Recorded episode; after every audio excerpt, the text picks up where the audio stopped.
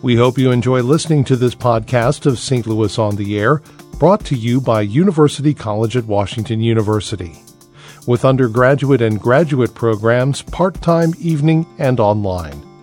University College at Washington University, offering world class education within reach.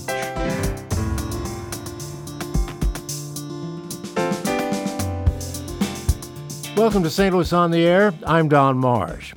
Andy McGee set himself an ambitious goal of visiting all of America's national parks in one year. He's a couple of weeks into that trek. Now, the partial government shutdown has gotten in the way. National parks, of course, have been impacted by the shutdown. Andy McGee joins me by phone from Plains, Georgia. And Andy, welcome. I understand you're sitting in a parking lot. That's right, Don. I am sitting in the parking lot of Jimmy Carter National Historic Site in beautiful Plains, Georgia, and the place is closed. There are signs on the door and no access. And this is the kind of thing you've been running into, even though uh, this uh, shutdown's only been in effect for, what, a month now, I guess? It feels like a month, feels yeah. like longer than that. But uh, yes, it's been the case, uh, especially for the last week or more. I started off my trip in southern Florida and um, those parks were open because they were being uh, staffed by volunteers from uh, a local nonprofit organization um, that was uh, keeping personnel uh, uh, and the visitor centers open, things like that. So, what do you do now with regard to where you are specifically right now in Plains? Do you wait until the thing opens, or are you just going to move on? Well, my plan is to continue to move on. Um, I have limited time. I have set aside one year to visit all 418 units of the National Park System.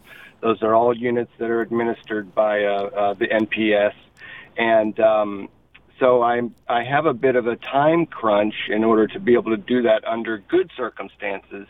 And the the only thing I can think to do now is just continue on. I'm I'm trying to document uh, the parks, the closed parks that I come across along the way, and um, my project has sort of turned into a, a bit more of a documentary project than uh, a kind of uh, photo vacation. What's your next planned stop?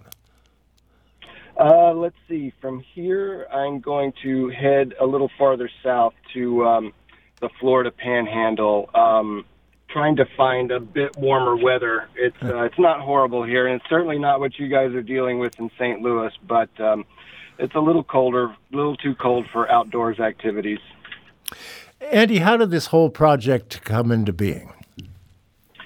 Um, I have always been uh, a big fan of the national parks, and uh, for years and years, I've spent my vacation time uh, traveling to national parks, camping, hiking, that type of thing. So it's very familiar to me, and it's um, you know it's one of my passions. I think the parks are very special places, and I think that our national park system is one of the best things that this country has ever done. I think that I think that that the national parks taken as a whole, uh, all 418 units, paint the clearest picture of the identity of the United States of America our history, our culture, um, our incredible landscapes. Uh, it's all wrapped into the national park system. And anybody who wants to find the real identity of this country only has to visit the national parks. Well, I guess you're one of the fortunate ones who can afford to take a year off to, to take this on. I am. I'm very lucky to be able to do it, and I don't take it for granted. I've got uh, uh, some very good friends. I've got very good uh, employees, a very good business partner, and very good family who are all pitching in to some degree to uh, help me do this. Well, we ought to give you a, a moment for a commercial here. Tell tell folks what you do and who you are. Uh, I'm a professional artist in St. Louis, and uh, I also am co-owner of Chochi's Picture Mart, uh, picture frame company in uh, Kirkwood. Uh, we've been um, uh, we've been in business, small family business. We've been there for almost 50 years now. Yeah, I think most people know the name. Uh, I'm cer- I'm certain that they do. Well, what uh, what are some of the other things that you've run into, Andy, during the month or so that you've been out there? Well, I've I've been like I said early. I was very lucky to get access to uh, some of the bigger parks, uh, Everglades in particular. Um, you know, had a wonderful time, and it was basically a normal visit, except that there were no uh, national park staff, no park rangers. Uh, and that's unusual. But I didn't run into any major issues for a while, and then eventually I started noticing uh, overflowing trash cans, things I'm sure you've all heard about on the news, seen pictures of online and stuff like that. Um, you know, and that became a little more disconcerting as I've gotten farther along into the trip, and as the government shutdown has uh, rolled on uh, I started to notice, uh, I guess, what you would call deeper impacts. So, you know, in talking with um, uh, locals uh, in the various areas I've been, they're all starting to feel uh, financial strain because they rely on tourism dollars from the, the, the park system, the parks near their uh, towns. And, you know, the gas station operators, the hotel operators, the restaurant operators, they're all expressing concerns to me um, that um, they're not getting the tourism dollars that they would normally expect. Um, I had a, I was lucky to have a few days in um, Puerto Rico and the American Virgin Islands to visit the parks there, and they were especially concerned because they're still sort of scraping by to recover from the hurricanes, and we're very much counting. And this is their tourist season, and they're very much counting on uh, on the tourism dollars, and um, they were definitely feeling the impact from uh, a decline in park visitors. This is the part of the story that only now is really beginning to be told. That is the yeah. uh, the spinoff, the ripple effect, if you will, of this whole thing. Yes, yes, it is. What do you think of this shutdown? I mean, is this uh, is, is this a tactic that you might support under other circumstances?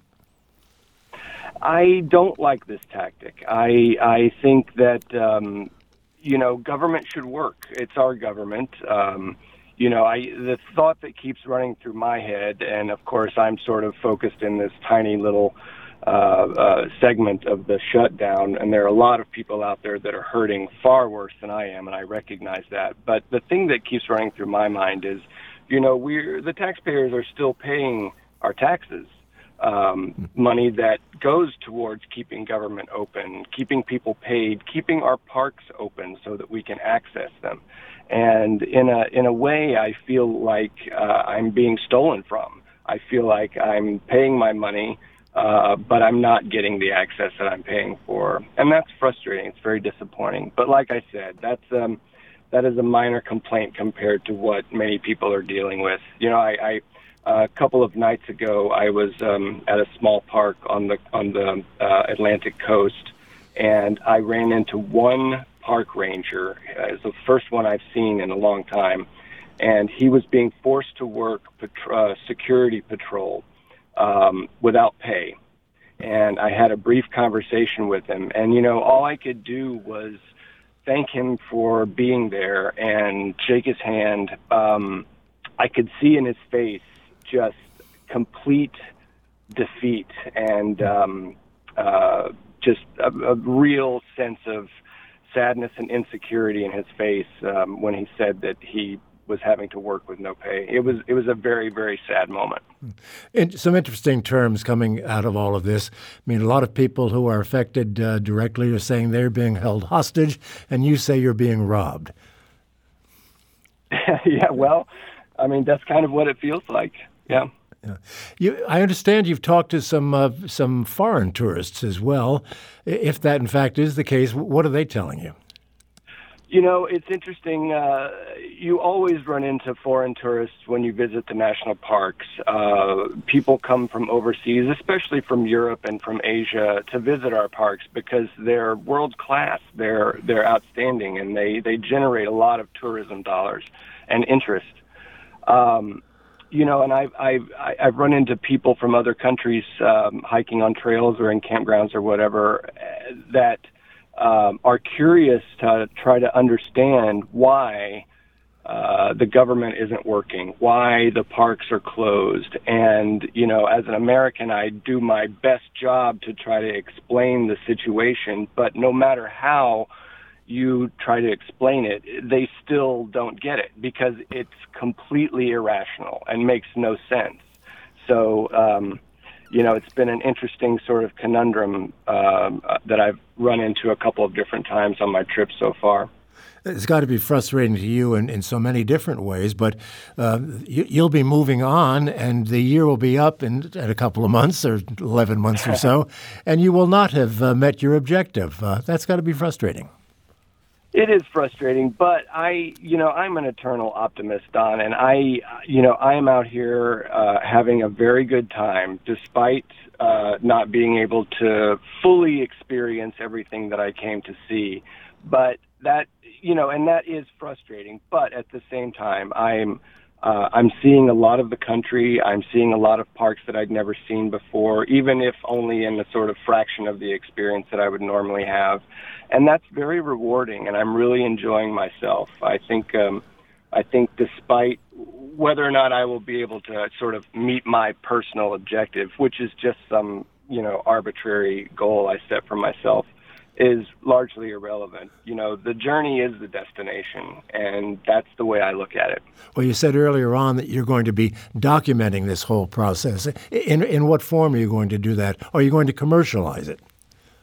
I don't know if I'll commercialize it. It might be more interesting at this point uh, than it was in the beginning, but. Um, uh, I am doing my best to document it along the way in case something happens uh, after the end of the trip and I feel like putting together a book or uh, we've talked about, my friends and I have talked a bit about a podcast, might be a possibility. Uh, so, you know, I'm, I'm journaling uh, and I'm, I'm uh, doing uh, a lot of photography and I'm doing a lot of recordings along the way um, to sort of capture you know the experience as it happens, and we'll see what happens on the back end.